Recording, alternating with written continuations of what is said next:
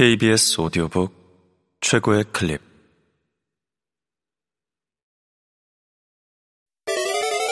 B S O D O 북.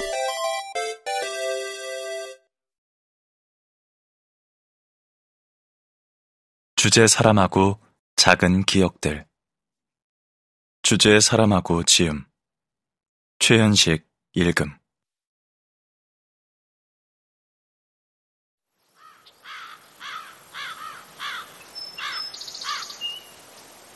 어느 방학엔가 그녀가 귀양에서 마을에 살고 있다는 얘기를 사람들이 전해주었을 때 나는 그녀의 집을 일부러 찾았다.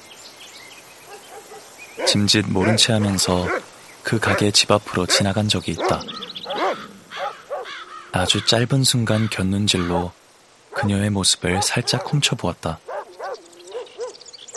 그 순간에 과거의 모든 시간과 해후했다.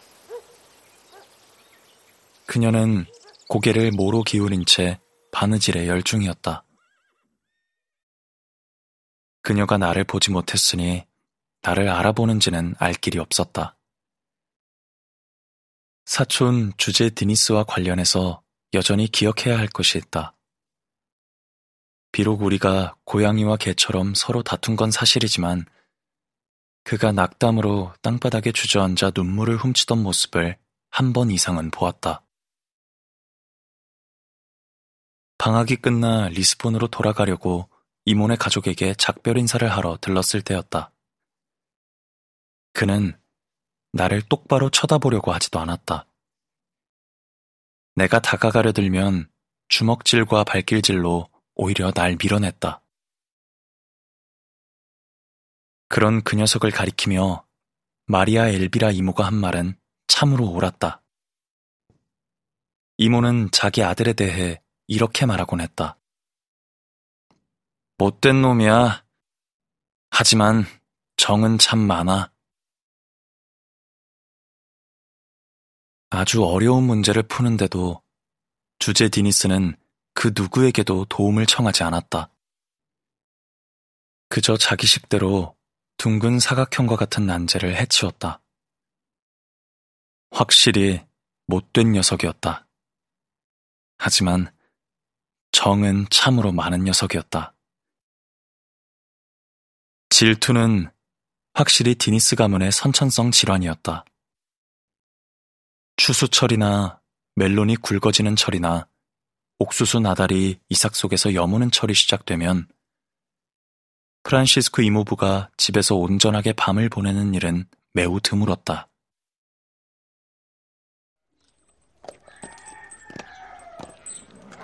그는 농장의 여러 지점을 순찰했다. 단순히 농장이라고 말하기에는 참으로 광활한 토지였으니 대농장이라고 불러야 적절했다. 그는 말 위에 올라타고 엽총을 안장 위에 가로로 놓고 좀도둑 서리꾼이건 큰 도둑 무법자건 닥치는 대로 잡으러 다녔다. 그러다 불쑥 부인이 생각나면 말을 몰고 집까지 단숨에 달려왔다.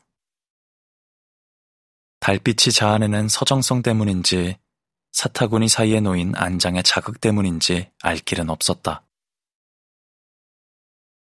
잠시 한숨을 돌리고 일로 생긴 긴장도 풀고 나서야 다시 야간 순찰을 돌기 위해 되돌아가곤 했다.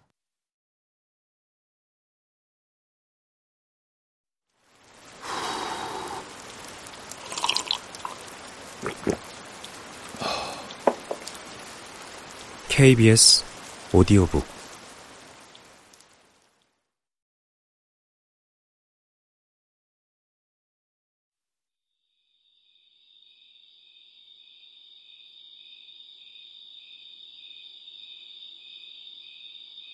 어느 잊지 못할 새벽.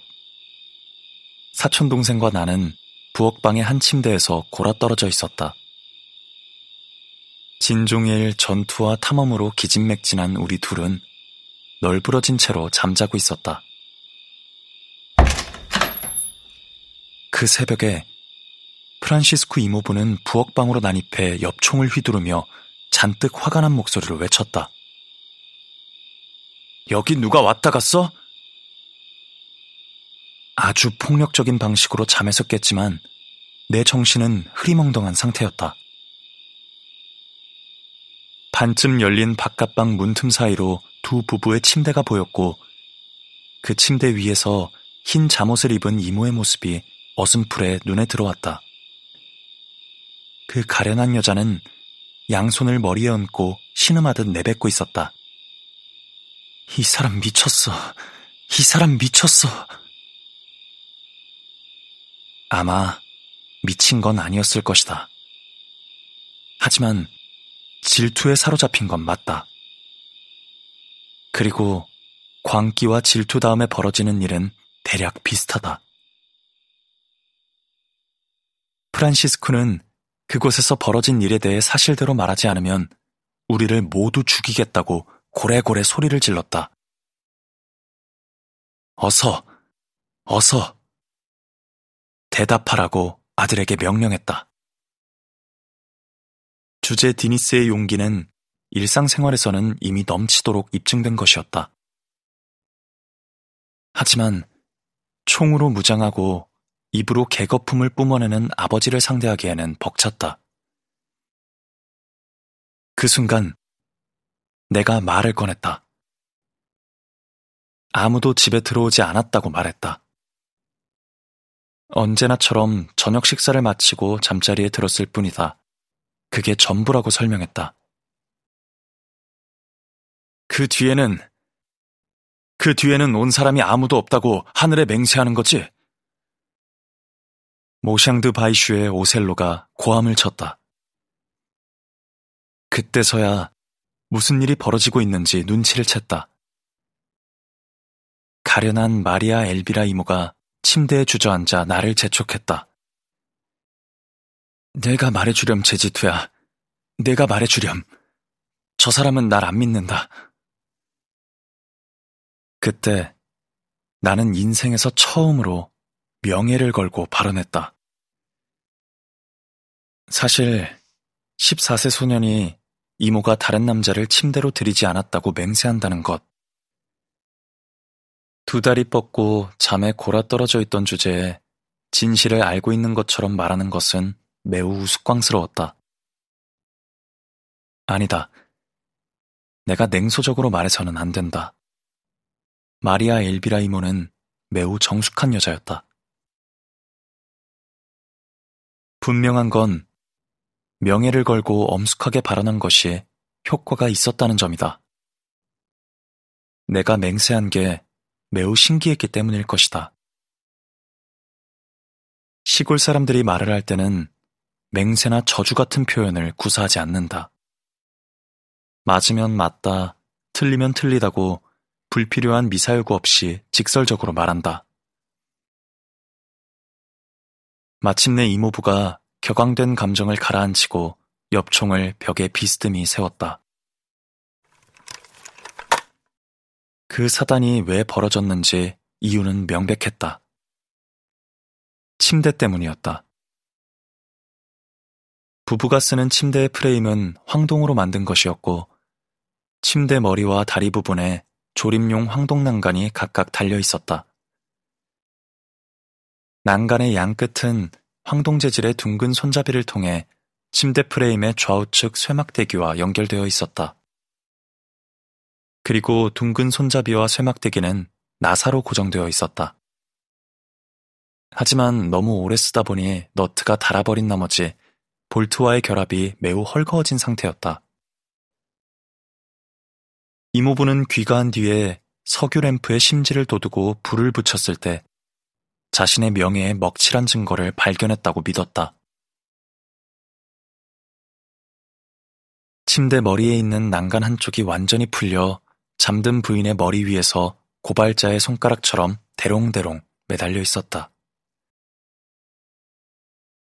마리아 엘비라 이모가 침대에 누워 몸을 뒤챌 때 팔을 들면서 난간을 툭 친 것이 틀림없었다.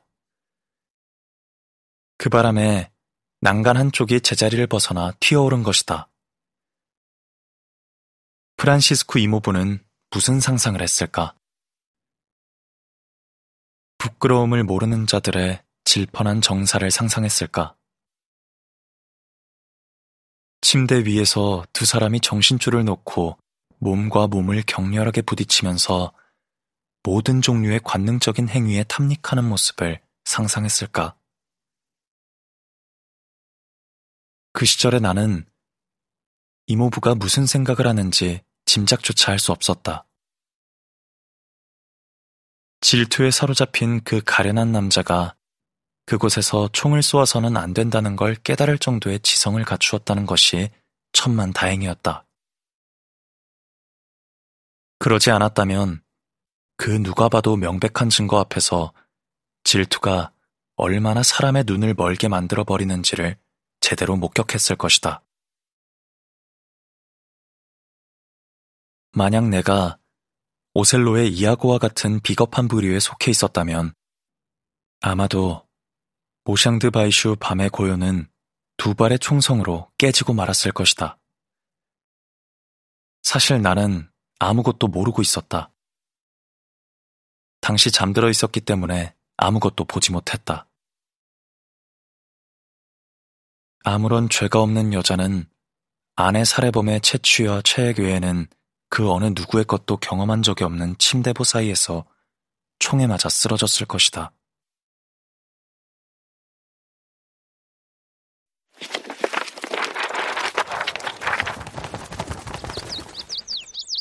KBS 오디오북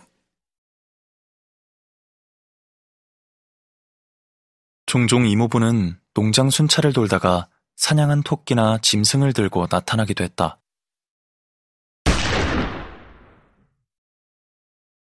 사냥 금지법이 있었지만 농장 감시원인 그에게는 무용지물이었다. 어느 날 그가 의기양양하게 귀가한 날이 있었다. 이교도 군대를 무찌르고 돌아온 십자군 병사라도 된 것 같은 얼굴이었다. 말 한 장에 아주 큰 새 한 마리를 매달고 왔는데 잿빛 외갈이었다. 그때도 합법적으로 사냥한 것인지 의심이 갔다.